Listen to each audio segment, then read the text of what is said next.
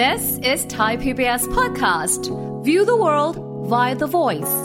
สวัสดีครับ ผมวีรพงศ์ทวีศักดิ์ และนี่คือ สัญญกรรมความสุข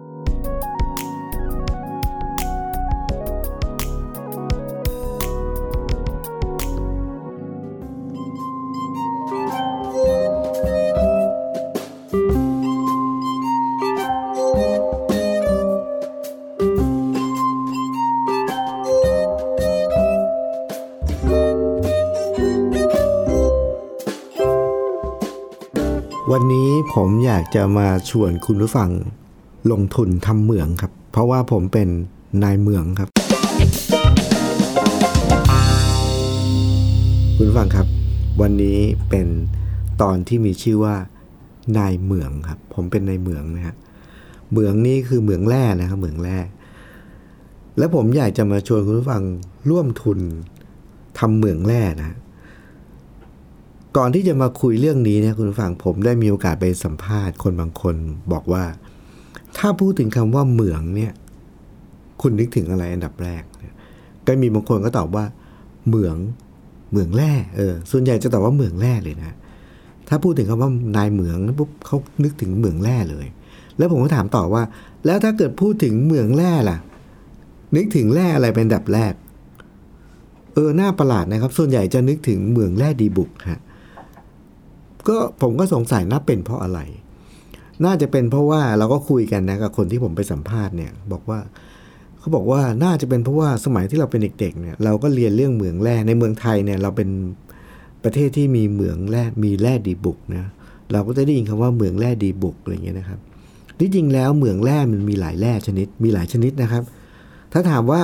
แล้วถ้าเกิดเราเป็นเจ้าของเหมืองเราอยากจะเป็นเจ้าของเหมืองอะไรอ่าตอนนี้แหละ เริ่มมีเหมืองอย่างอื่นมาแล้วครับเขาบอกว่าคนที่ผมไปปรึกษาด้วยนะ ไปพูดคุยกับเขานะ สัมภาษณ์เข้ามาเนี่ยเขาบอกว่าเขาอยากเป็นเจ้าของเหมืองทองเออเพราะว่าทองนี่มันมีค่านะ แล้วก็โอ้โหถ้าเป็นเจ้าของเหมืองทองนี่ก็รวยอะใช่ไหมฮะแล้วจะมีเหมืองอะไรกันเหมืองเพชรนะเหมืองเพชรแต่เมืองเพชรนี่เมืองเพชรเมืองไทยไม่ค่อยมีนะแต่เราจะมีเหมืองพลอยที่มีชื่อเสียงแถวจันทบุรีใช่ไหมฮะเนี่ยอันนี้คือเหมืองครับ คุณฟังครับ ช่วงนี้อยู่ดีๆ ผมก็นึกถึงว่าผมอยากเป็นนายเหมืองครับ แต่ถ้าเกิดให้ผมเป็นเจ้าของเหมืองนะจริง ๆ ไม่ใช่ท่าหรอกจริง ๆ คุณฟังเชื่อไหมว่าตอนนี้ผมเป็นนายเหมืองนะ ผมเป็นเจ้าของเหมือง แต่ว่าเหมืองของผมเนี่ยไม่ใช่เหมืองเพชรไม่ใช่เหมืองทอง ไม่ใช่เหมืองแร่ดีบุกนะแต่เป็นผมเป็นนายเหมืองเหมืองผมคือเหมืองขยะฮะเหมืองขยะ เพราะอะไรหรือไม่คุณฟัง เพราะว่า เวลาที่ใครสักคนหนึ่งนายเหมืองก็จะทำเหมืองเนี่ยวิธีก็คืออะไรครับเขาก็จะต้องมีที่อยู่ที่หนึ่ง สมมติว่ามีภูเขาสักลูกหนึ่งหรือมีที่ดินสักแปลงหนึ่งนะครับ อาชีพทำเหมืองนี่คืออะไรครับ ไปขุดลงไปในดินครับ แล้วเขาก็จะเจอเหมืองแร่ที่ซ่อนอยู่ใต้ดิน ไม่ว่าจะเป็นเหมืองแร่ทุกชนิดนะครับ ส่วนใหญ่นะ เท่าที่เราดูมาเนี่ย ก็จะคือจะขุดลงไปในดินหรือในภูเขา เขาขุดลงไปในดินในภูเขา เพื่อที่จะไปเจอแร่ที่มีคุณค่ามีราคาซ่อนอยู่ในในดินนั่นแหละ ซ่อนอยู่ในภูเขานั่นแหละ เขาขุดลงไป เพื่อไปเจอของที่มีค่าในนั้น คราวนี้ผมบอกว่าผมเป็นนายเหมืองเหมืองผมนี่คือเหมืองขยะนะฮะเพราะอะไรรู้ไหมครับ เพราะว่า ผมคิดว่าหนึ่งในทักษะที่ทำให้ผมเนี่ยมาจัดรายการสัญญกรรมความสุข ก็เพราะว่าผมเป็นนายเหมืองนี่แหละ แล้วผมเป็นเจ้าของเหมืองแร่เหมืองขยะนี่แหละครับ เพราะว่าสิ่งที่มีคุณค่า ถ้าคุณผู้ฟังลองไปตามฟังรายการสัญญกรรมความสุขตอนที่แล้วที่แล้วที่แล้วมาเนี่ยนะครับ จะพบเลยครับว่า คุณค่าที่ผมเอามาแบ่งปันส่วนใหญ่นะครับ ผมได้มาจากขยะทั้งนั้นเลยนะฮะ เหมืองขยะที่ผมพูดถึงเนี่ยมันพูดถึงทั้งสองมิตินะครับ มิติหนึ่งคือมิติของขยะที่เป็นขยะเป็นชิ้นเลยเนี่ยขยะที่เราทิ้งอยู่ทุกวันเนี่ยนะฮะกับอีกอันหนึ่งอีกมิติหนึ่งเนี่ยคือมิติของขยะทางความคิด บางทีเนี่ยเราไปเจออะไรมาบางอย่าง มันทำให้เรามีอารมณ์บางอย่างทำให้เรามีความคิดบางอย่าง อันนั้นเนี่ย ถ้ามันทำให้เราขุ่นมัวนั่นก็คือขยะทางความคิดนะครับ คุณฟังเชื่อไหมครับว่าขยะไม่ว่าจะเป็นขยะที่เป็นตัวเป็นๆจริง ๆ กับขยะทางความคิดนะครับ ขยะเป็นสิ่งที่ใคร ๆ ก็ไม่ต้องการใช่ไหมครับ พอเรามีเนี่ยเอาในบ้านเราดีกว่า ตื่นเช้ามาเราทำอาหารเรากินข้าวเรากินขนมอะไรเงี้ยเราซื้อของมาอย่างหนึ่งเรากิน เราก็แกะซองออก แล้วเอาของไปกิน ซองมันหรือกล่องมันหรือถุงมันเนี่ยก็คือขยะแล้วก็เอาไปทิ้งลงถังขยะ ทิ้งลงถังขยะเสร็จแล้วไงต่อครับ รวบรวมไว้จนประมาณหนึ่งแล้วก็มัดถุง แล้วก็เอาไปทิ้งขยะนอกบ้าน รออะไรครับ รอคนเก็บขยะมาเก็บไปทิ้ง เคยสังเกตไหมครับว่า เมื่อไหร่ก็ตามที่พนักงานเก็บขยะนะ ถ้ามีช่วงหนึ่งที่เขาไม่ได้มาเก็บสมมุติว่านะเขามาเก็บทุกวันอังคารสมมุตินะครับถ้ามีสักอังคารหนึ่งเขาไม่ได้มาเก็บนะคุณผู้ฟัง ลองดูสิครับว่าสภาพบ้านเราจะเป็นยังไง หมู่บ้านหมู่บ้านหนึ่งที่ผมเคยเห็นนะครับ พนักงานเก็บขยะไม่ได้มาเก็บแค่อาทิตย์เดียวนะโอ้โหขยะกองเต็มหน้าบ้านเลยนะครับ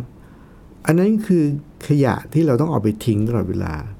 แต่คุณวังเชื่อไหมครับว่า แนวคิดเกี่ยวกับเรื่องเหมืองขยะเนี่ยทำไมถึงทำให้ผมคิดถึงเรื่องนี้รู้ไหมครับ เพราะว่าที่บ้านผมเนี่ยครับ ก็เหมือนทุกบ้านนะครับ เราก็มีขยะแล้วเราก็ไปไว้ในถังขยะที่อยู่ด้านหน้าบ้าน แต่เพอเอิญแถวบ้านผมเนี่ยอาทิตย์ที่แล้วเนี่ยเขาไม่ได้มาเก็บฮะโอ้โหแต่ละบ้านเนี่ยเต็มไปหมดเลยนะครับ คราวนี้เหตุการณ์เนี่ยมันเกิดขึ้นเมื่อเช้านี้เองเลยครับ ก็คือหลังจากไม่ได้มาเก็บหนึ่งอาทิตย์นะครับ พนักงานที่มีหน้าที่เก็บขยะอาทิตย์นี้เขาก็มาครับ ผมก็เลย ชอบคุยกับคนนะครับผมก็เลยไปคุยกับเขาว่า เอาพี่ทำไมอาทิตย์ที่แล้วไม่ได้มาล่ะอะไรอย่างเงี้ยเขาก็เล่าเหตุผลให้ฟังนะอย่างนู้นอย่างนี้เขาก็มีเหตุผลของเขาก็ตามเรื่องตามราวไปเนี่ยนะครับ เพียงแต่ว่าคุยกันเสร็จแล้วเนี่ย ผมก็เลยคุยไปลามไปถึงคำถามคำถามหนึ่งผมก็บอกว่า โห ขยะพวกนี้เนี่ยนะ คือเนื่องจากว่าเวลาที่ผมทิ้งขยะเนี่ยผมจะแยกให้เขา ผมรู้ว่าอะไรที่เอาไปขายได้ ผมจะแยกแยก อย่างเช่นว่า ถ้าเป็นขยะที่เป็นขวดขวดขวดพลาสติกขวดแก้วอะไรเงี้ยผมจะแยกแยกไว้ต่างหาก ถ้าเป็นขยะที่มันเป็นกล่องกระดาษเป็นกระดาษเนี่ยผมจะแยกแยกไว้ต่างหากนะครับ บางคนก็อาจจะเอาไปเก็บแล้วก็รวมๆแล้วไปขายก็ได้นะครับ แต่ว่าผมไม่ได้เอาไปขาย เพราะว่าผมคิดว่าเราก็ให้เขานั่นแหละไปขายเขาจะได้มีรายได้เพิ่มนิดหน่อย เพราะผมเคยคุยกับเขามาหลายครั้งแล้วคนเก็บขยะเนี่ยเอาเข้าจริงๆเนี่ยคุณผู้ฟังเชื่อไหมครับว่า เงินเดือนของคนที่มีอาชีพเก็บขยะเนี่ยน้อยมาก น้อยมากๆ แต่ผมมีอยู่ครั้งหนึงผมเกิดคำถามบอกว่า โหย ส่วนใหญ่เขาก็ทำหน้าที่เหมือนกับเป็นจะเรียกว่าเป็นกึ่งราชการหรือเปล่าหรือเป็นพวกเทศบาลอะไรพวกนี้ใช่ไหมฮะทำงานเหม็นก็เหม็นลำบากก็ลำบากแล้วเสี่ยงก็เสี่ยงนะครับ บางคนเนี่ยบางทีเก็บขยะโดนแก้วบาดโดน โดนไม้ลูกชิ้นจิ้มเอาโดนอะไรสารพัดเนี่ย คือมีทั้งความเสี่ยงมีทั้งความเหม็นเหม็นมากขนาดที่เขาต้องอยู่กับมันตลอดเวลาเนี่ย แต่เราอยู่ที่บ้านเนี่ย เวลาที่เขามาเก็บนะครับคุณผู้ฟัง แค่เขามาจอดหน้าบ้านเราในยเราเหม็นแล้วอะแล้วพอรอให้เขาไปอะเราถึงจะออกมายืนหน้าบ้านได้อีกอแต่เขาเนี่ยต้องอยู่กับสิ่งที่เหม็นนั้นอะตลอดเวลา โอ้โห คุณฟังนึกดูนะ เหม็นด้วยสกปรกด้วยอันตรายด้วยเสี่ยงด้วย แต่เงินเดือนที่ได้ มันสวนทางกับความเป็นจริงมาก มันน้อยนิดมาก น้อยมากๆนะ ผมก็เลยมีวันก็ถามเขาตรงๆ ช่วงที่มันมีเรื่องเกี่ยวกับโควิดเนี่ยนะ แล้วก็เป็นห่วงเขาก็เลยแบบว่า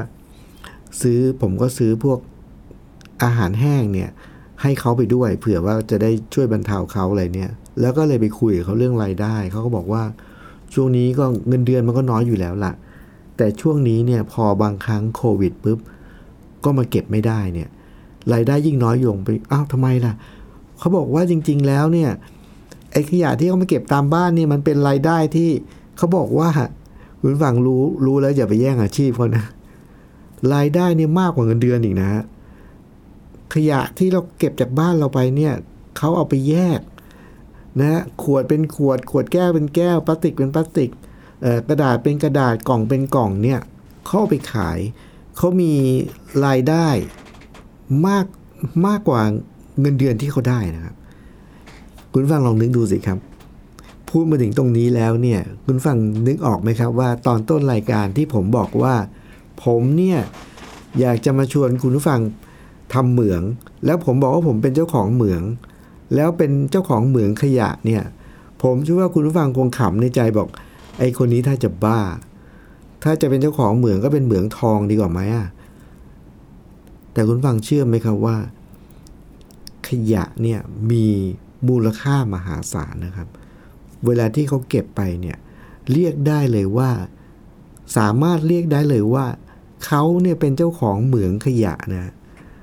เพราะว่าขยะมันล้นโลกใช่ไหมแล้วเขาเอาไปเขาเอาไปชั่งกิโลแล้วก็เอาไปขาย ขายก็ได้เงิน แล้วทุกอย่างเนี่ย มีราคาหมดนะครับ ไม่ว่าจะเป็นขวดแก้ว ขวดพลาสติก ขวดกระดาษขวดคือเขามีวิธีของเขาในการ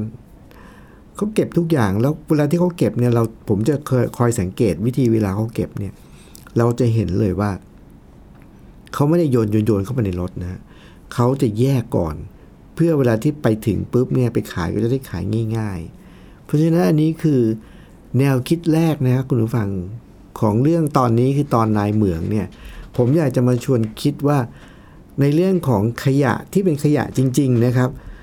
ถ้าเราสามารถที่จะเอามันกลับมาใช้ใหม่หรือว่ารีไซเคิลได้เนี่ยหรือหาประโยชน์จากมันได้ขยะนี้ก็คือเป็นเหมืองเหมืองขยะที่มีคุณค่าของเรานะครับ แต่อันนั้นเนี่ยมันเป็นขยะของคนเก็บขยะที่เขาหาประโยชน์จากขยะที่เราทิ้ง แต่ในมุมของผมเองนะครับคุณผู้ฟัง ตอนนี้ผมกำลังทำโครงการโครงการหนึ่งก็คือ การสอนเด็กๆประดิษฐ์เครื่องดนตรีฮะคือเวลาที่ผมไปบรรยายตามโรงเรียนต่างๆเนี่ยผมก็จะไปสร้างแรงบันดาลใจให้เด็ก ๆ มาเล่นดนตรี ผมก็พบประเด็นหนึ่งว่าเด็ก ๆ บางทีอยากเล่นดนตรี แต่ว่าไม่มีไม่มีตังค์ซื้อเครื่องดนตรี ผมก็เลยทำโครงการใหม่นะครับว่า ผมสอนเด็กประดิษฐ์เครื่องดนตรีจากวัสดุเหลือใช้หรือพูดง่ายๆขยะนั่นแหละนะ ขยะเนี่ยคุณผู้ฟังเชื่อไหมครับว่าในความเป็นจริงแล้วเนี่ยเอาง่ายๆนะเดี๋ยวคุณผู้ฟังสมมติว่าเราทำงานใช่ไหมตอนเราเลิกงานเราเดินไปตอนเที่ยงเราไปกินข้าวขาเดินกลับมา เราก็จะส่วนใหญ่นะทุกคนตอนนี้สังเกตเลยครับ ไปกินข้าวแล้วเดินกลับมาเข้าออฟฟิศทำงานเนี่ยในมือจะถืออะไรครับ ก็จะถือแก้ว แก้วพลาสติกนะที่เป็นแก้วน้ำหรือเป็นแก้วกาแฟ หรือเป็นแก้วชาไข่มุก หรือแก้วใหญ่ๆนะฮะเนี่ยแล้วก็จะมีหลอดแล้วก็จะเป็นหลอดใหญ่ ๆ อันนี้คือกินเสร็จแล้วก็ทิ้งอันนี้คือขยะครับ แต่ว่าผมก็สามารถประดิษฐ์เครื่องดนตรีจากหลอดชานมไข่มุก ผมก็ประดิษฐ์เครื่องดนตรี ถ้าคุณผู้ฟังเคยฟังรายการนี้นะฮะย้อนกลับไปดูตอนเก่าๆเนี่ยจะมีบางผมจำชื่อตอนไม่ได้แล้วนะครับที่ผมบรรเลงดนตรีโดยใช้หลอดนะครับ แล้วก็โดยใช้ขวด โดยใช้สารพัดเนี่ยนะผมเคยเอามาใช้ประกอบในในรายการแล้ว แนวคิดก็คือว่า ขยะจริง ๆ แล้วเราสามารถเอามันกลับมาทำประโยชน์ได้ แต่ว่าคุณผู้ฟังครับ เหมืองขยะที่ผมพูดในตอนแรกเนี่ยตอนเนี้ย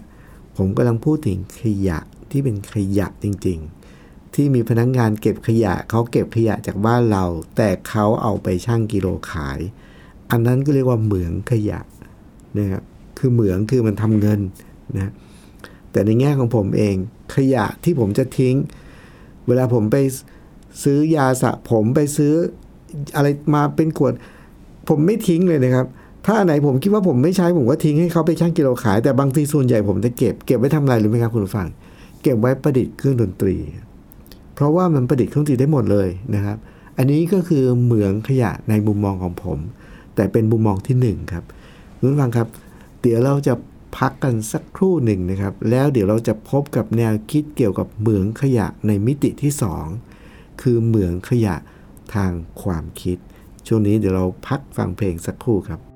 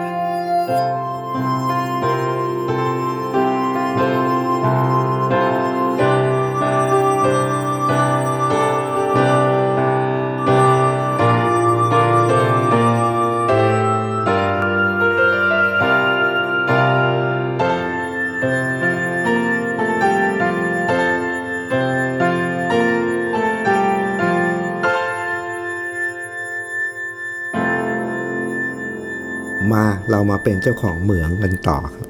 เหมืองขยะครับ นายเหมืองนายเหมืองคราวนี้เนี่ยเป็นนายเหมืองขยะ แต่ว่าคุณผู้ฟังครับ ตอนที่แล้วเนี่ยเป็นเรื่องเกี่ยวกับขยะที่เป็นขยะของจริงเลยครับ ถ้าเรามีวิธีรีไซเคิลหรือหาประโยชน์จากขยะ เราก็เป็นเจ้าของเหมืองเป็นนายเหมืองเหมืองขยะ ที่จะทำให้เรามีมีไรายได้จริง ๆ เลยนะครับ แต่ว่าในตอนที่2เนี่ยในภาคที่2เนี่ยครับผมอยากจะชวนคุณผู้ฟังมา พูดคุยเกี่ยวกับว่าอยากจะให้ทุกคนมาลงทุนเป็นในเหมืองขยะ แต่ว่าไม่ใช่ขยะที่เป็นของละเป็นขยะทางความคิดทำไมถึงต้องเป็นขยะทางความคิดครับ ขยะที่เป็นจับต้องได้ที่เป็นของจริงๆเนี่ยถ้าเราจัดการไม่ดีเนี่ยมันจะสร้างมลภาวะทางในโลกนี้มากเลยนะ แต่คุณฟังเชื่อไหมครับว่า ขยะทางความคิด ถ้าเราไม่มีวิธีในการจัดการกับมันนะครับ มันจะสร้างมลภาวะทางใจครับ มันจะทำให้เราอึดอัดหงุดหงิด แล้วก็ขุ่นมัวไปตลอดเวลา ซึ่งอันนี้เนี่ยไม่มีพนักงงานเก็บขยะคนไหนมาช่วยเราได้เลยนะครับอ่าขยะที่เราทิ้งเนี่ยพนักงงานเก็บขยะเป็นคนเอามาเคลียร์ครับ แต่ว่าขยะทางความคิดเนี่ยไม่มีพนักงานเก็บขยะคนไหนมาช่วยครับ นายเหมืองต้องจัดการเอง ขยะทางความคิดนี่ผมยกตัวอย่างครับคุณผู้ฟัง ในช่วงนี้ในในสังคมไม่ใช่เฉพาะสังคมไทยนะ ในสังคมโลกเราจะเห็นเลยครับว่า เราจะพบว่ามีขยะทางความคิดเต็มไปหมดเลยครับ สมมุติว่ามีใครสักคนหนึ่งชวนเราคุยเรื่องใดเรื่องหนึ่ง เราจะพบทันทีเลยว่าในสังคมปัจจุบันเนี่ยในเรื่องใดเรื่องหนึ่งมักจะมีคนเห็นเป็นสองทางเสมอ จะเห็นความเราจะมีความแตกต่างกันเสมอในเรื่อง ไม่ว่าจะเป็นเรื่องการเมืองเรื่องศาสนา เรื่องเศรษฐกิจ เรื่องสังคมเรื่องทุกเรื่องนะครับ ถ้ายกมาเนี่ยต้องมีแตกสองทางเสมอ แล้วถ้าเกิดว่ามีการคุยกันแล้วแตกสองทางเสมอเมื่อไหร่นะ คุณฟังเชื่อไหมครับว่า ตอนนี้สองคนนั้นที่คุยกันแล้วมีความคิดต่างกันเนี่ย พอแยกทางกันแล้วเนี่ยทุกคนเนี่ยพกขยะกลับบ้านติดตัวไปด้วยนะก็คือขยะทางความคิด เพราะว่าอะไรเพราะว่าเรามักจะเอาสิ่งนี้ติดตัวเราไปตลอด แล้วเราไม่มีที่เททิ้งขยะทางความคิดนะครับ เราไม่มีวิธีจัดการกับมันอะมันก็จะสร้างมลภาวะ คุณผู้ฟังเคยไปคุยกับใครสักคนหนึ่ง ผมจะไม่บอกว่าถูกหรือผิดนะครับ เราไม่ได้มีผมไม่ได้มีหน้าที่ในการตัดสินว่าถูกหรือผิด แต่คุณฟังลองนึกถึงสถานการณ์ที่เราไปคุยกับใครสักคนหนึ่งเป็นเพื่อนเราก็ได้ครับ ที่มีความเห็นต่างกันในเรื่องใดเรื่องหนึ่ง ไม่ว่าจะเป็นเรื่องสังคมเศรษฐกิจและการเมืองเรื่องศาสนาเรื่องอะไรก็ได้นะครับ เห็นต่างกันปุ๊บคุยกันปุ๊บเถียงกันปุ๊บกลับบ้านปุ๊บประเด็นคือ แยกย้ายกันไปแล้วครับ แต่ความขุ่นมัวจะติดเราไปตลอดเวลา ข้อสังเกตว่าความขุ่นมัวจะติดไปกับเราตลอดเวลา ข้อสังเกตตรงไหนรู้ไหมครับ สมัยนี้เนี่ยเวลาที่เราคุยกับใครสักคนหนึ่ง แต่ว่าเห็นคนละทางเนี่ยเอาจริง ๆนะครับ ไม่ต้องเจอหน้าก็ได้ครับ ในโซเชียลมีเดียเนี่ยตอนนี้ตัวดีเลยใช่ไหมเราเข้าไปเช็คใน Facebook เราเห็นเพื่อนเราใน Facebook แล้วเขาก็พูดถึงประเด็นสักประเด็นหนึ่งที่เราไม่เห็นด้วย เราทำไงครับตอนนี้ยุคนี้ครับ ส่วนใหญ่ทำไงครับ delete unfriend นะครับ ก็คืออสมมุติว่าเรา unfriend ไปแล้วนะ หมายความว่าอะไรเราไม่เป็นเพื่อนกับเขาแล้ว เราจะไม่เห็นคอมเมนต์เราจะไม่เห็นข้อมูลให้ต่อไปครับ แต่ความรู้สึกของเราที่มีต่อประเด็นนั้นและต่อเขา มันไม่ได้ถูกดีลิทไปด้วยนะครับ นั่นหมายความว่าอะไรครับ หมายความว่า เราดีลิทตัวต้นเรื่องนะ แต่ขยะทางความคิดมันยังอยู่กับเรานะครับ เราหอบเอาขยะนี้ไปกับเราตลอดเวลาครับ ขุ่นมัวตลอดเวลา เพราะฉะนั้นคุณคุณผู้ฟังครับ ขยะที่เป็นขยะจริง ๆ ที่ผมเล่าให้ฟังในตอนแรกเนี่ย มีพนักงานเก็บขยะมาเก็บแล้วไปรีไซเคิลครับ แต่ขยะทางความคิดเนี่ยนายเหมืองต้องจัดการเองนะครับ เราจะสะสมอย่างนี้ไว้ตลอดเวลาไม่ได้นะมันจะทำให้เราขุ่นมัวแล้วเราจะอื่นๆ เราจะแบบหงุดหงิดเราจะแบบ เราจะคิดอะไรเราก็ไม่มีประสิทธิภาพนะครับ แล้ววิธีนะครับวิธีกำจัดขยะทางความคิดเนี่ยทำยังไงครับคุณผู้ฟัง ในเมื่อมันไม่มีใครมาเก็บขยะให้เราเนี่ย ขยะทางความคิดเราต้องเคลียร์เอง ขยะที่เป็นชิ้นเป็นอัน คนมาเคลียร์ก็ต้องเป็นตัวใช่ไหมครับ ตัวคนเก็บขยะ แต่ขยะทางความคิด เราก็ต้องใช้อะไรเก็บนะครับ ก็ต้องใช้วิธีคิดสิครับ วิธีคิดนี่มันจะช่วยได้ อันหนึ่งนะครับ ผมขออนุญาตแบ่งปันนะครับคือ เวลาที่ผมเจอใครที่มีความคิดเห็นที่ไม่ตรงกับเรานะครับ ผมจะบอกกับตัวเองว่า เราเห็นไม่ตรงกับเขา เราก็จะไม่ชอบแนวคิดที่เขาคิด แต่ว่าเราไม่ต้องเราไม่ชอบแนวคิดเขาก็ได้ ไม่ต้องเห็นด้วยก็ได้ แต่เราไม่จำเป็นที่จะไม่ชอบตัวเขานะครับไม่จำเป็นที่จะไม่ต้องเราไม่จำเป็นที่จะไปไปไปชอบหรือไปรังเกียจตัวเขา เพราะอะไรครับ เพราะว่าผมเชื่อว่า คนทุกคนที่คิดและพูดในแบบที่เขาคิดและพูดนั้นเนี่ย ทุกคนมีที่มาเสมอ สิ่งที่เขาพูดและคิดเนี่ยมันมีที่มาเสมอ แล้วเราก็ไม่รู้ว่าชีวิตเขาเจออะไรมา ผมอยากจะยกตัวอย่างนะครับ สถานการณ์ที่มันคล้ายๆกับจะเป็นขยะทางความคิด ถ้าเราแบกไว้นะเราจะขุ่นมัวตลอดเวลานะครับ แต่ผมสามารถเคลียร์มันได้ด้วยวิธีคิด อันนี้เป็นเรื่องจริงที่เกิดขึ้นกับผมเมื่อประมาณสักไม่กี่สัปดาห์ที่ผ่านมานะครับผมไปบรรยาย ไปเป็นวิทยากรบรรยายสถานที่ที่หนึ่ง ที่มีคนฟังแบบเป็นร้อยเลยสี่ร้อยเลยครับ หลังจากการบรรยายเนี่ยมีคนผู้ฟังอยู่ประมาณ4คนครับ เขียนคอมเมนต์เข้ามาในตอนท้ายของการบรรยาย ว่าเขาไม่เห็นด้วยกับสิ่งที่ผมพูดในวันนั้น วันนั้นเนี่ยผมพูดว่า ผมแบ่งปันว่าแบ่งปันกับน้องๆเยาวชนเนื่องกลุ่มนั้นก็เป็นเยาวชนนะครับผมแบ่งไปกับน้องๆเยาวชนว่า เวลาที่พ่อแม่เนี่ยเราอาจจะหงุดหงิด เราอาจจะไม่ชอบที่พ่อแม่เตือนนู่นนี่นั่นอะไรเงี้ยคือเด็กสมัยนี้ก็จะไม่บางทีก็หงุดหงิดกับพ่อแม่เรื่องหลายเรื่อง ผมก็จะบอกว่า ผมก็จะแบ่งปันมุมมองวิธีคิดว่า เราลองนึกดูสิว่าสิ่งที่พ่อแม่เขาทำที่เราไม่ชอบอะ่ะ ลองถามตัวเองว่าทำไมเขาถึงทำสิ่งนั้น คือเราไม่ชอบเวลาที่เขามาเตือนเราเขามาบอกเราว่าจะต้องกลับกี่โมงต้องไปกี่โมงต้องอย่างงูต้องอย่างนี้เนี่ยเราไม่ชอบสิ่งนั้นแน่ๆแต่พอเราถามว่าทำไมพ่อแม่เขาถึงทำสิ่งนั้นกับเราเออสิ่งที่เราไม่ชอบเนี่ยทำไมถึงเขาเขาถึงทำเชื่อไหมครับว่าคำตอบที่ได้คือ เพราะว่าเขาเป็นห่วงเราไง คือ เพราะว่าเขารักเรา คุณฟังเชื่อไหมครับว่าพอเราเข้าใจว่าทำไมเขาถึงทำเนี่ย เราก็ยังไม่ชอบสิ่งที่เขาทำกับเราอยู่ดีนะ ที่เขาจะมากำหนดกฎเกณฑ์มาเตือนเราเนี่ยเขาเรายังไม่ต้องชอบสิ่งนั้นอยู่ดี แต่ว่าพอเรารู้ว่าทำเขาถึงทำเนี่ย การปฏิกิริยาของเราที่มีต่อเขาเนี่ยมันอย่างน้อยมันจะอ่อนลง แล้วสถานการณ์มันจะดีขึ้น ผมเชื่อว่าอย่างนั้นนะผมวันนั้นเนี่ยผมเล่าเรื่องนี้ไป ตอนสุดท้ายมีเด็กสี่คนคอมเมนต์มาบอกว่า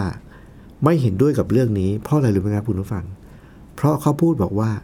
ไม่ใช่พ่อแม่ทุกคนนะที่จะรักลูก พ่อแม่ที่ไม่รักลูกก็มีนะครับ โอ้พอผมได้ยินอย่างนี้นะครับคุณผู้ฟังสำหรับผมนะ อันดับแรกนะ ผมมีความรู้สึกว่า ขอบคุณน้องสี่คนนี้ที่คอมเมนต์มาแบบนี้จริง ๆ เพราะสำหรับเขามันก็ต้องเป็นเรื่องจริง เขาถึงคอมเมนต์อย่างนี้ แล้วผมก็ต้องบอกว่า พ่อแม่ที่ไม่รักลูกมีไหม ก็มีและมีจริง ๆด้วยครับ เพียงแต่ว่าโดยทั่วไปพ่อแม่ที่ไม่รักลูกมีไหมมีแต่มีน้อยครับ แต่มีจริง ๆ แล้วเพราะฉะนั้นวันนั้นเนี่ยเวลาที่เราไปเป็นวิทยากรนะครับ แล้วมีคนถึงแม้ว่าจะนับเป็นเปอร์เซ็นต์น้อยนิดนะครับ 4 คนจาก 400เนี่ยก็คือ 1%เท่านั้นซึ่งน้อยมาก แต่สำหรับผมเนี่ยผมคิดว่านี้สำคัญนะครับ แค่มีสี่คนที่กล้าพูดตรงๆสำหรับผมผมขอบคุณเขาแล้วนะเออแล้วผมก็ฟังฟังเสร็จแล้วผมก็คิดว่า ผมเข้าใจเขา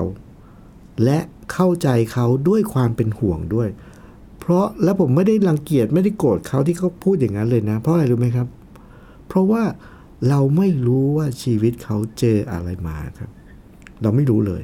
เพราะฉะนั้นเนี่ยผมก็จะน้อมรับสิ่งที่เขาพูดเนี่ย ไม่ให้มารบกวนจิตใจผม ไม่เป็นขยะในในความคิดหรือความรู้สึกผมเลย ผมเอามาคิดพิจารณาเสร็จปุ๊บ ผมเคลียร์เลย วิธีที่ผมเคลียร์ขยะทางความคิดก็คือ ผมก็ใช้วิธีคิดนี่แหละครับ วิธีคิดก็คือถ้าเราเข้าใจเขาเข้าใจสถานการณ์นั้นปุ๊บจบ เราก็เคลียร์ขยะทางความคิดนี้ไปได้ แล้วเราก็จะไม่ขุ่นมัวนะครับคุณผู้ฟังครับ วันนี้ก็เป็นเรื่องของนายเหมืองนะครับ ผมเป็นเจ้าของเหมืองขยะ ขยะทั้งเป็นชิ้นเป็นอันและขยะทางความคิด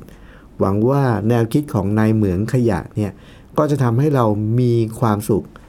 มากขึ้นง่ายขึ้น มีความทุกข์น้อยลง แล้วก็มีความทุกข์ยากขึ้นนะครับพบกับแนวความคิดต่างๆ ที่ทำให้เรามีความสุขมากขึ้นแบบนี้นะครับ ในรายการสัญญกรรมความสุขในตอนต่อๆไป วันนี้ลาไปก่อนครับ สวัสดีครับ ตามรายการได้ที่ www.thaipbspodcast.com แอปพลิเคชัน Thai PBS Podcast หรือฟังผ่านแอปพลิเคชัน Podcast ของ iOS Google Podcast Android Podbean SoundCloud และ Spotify ติดตามความเคลื่อนไหวของรายการและแสดงความคิดเห็น โดยกดถูกใจที่ facebook.com/thaipbspodcast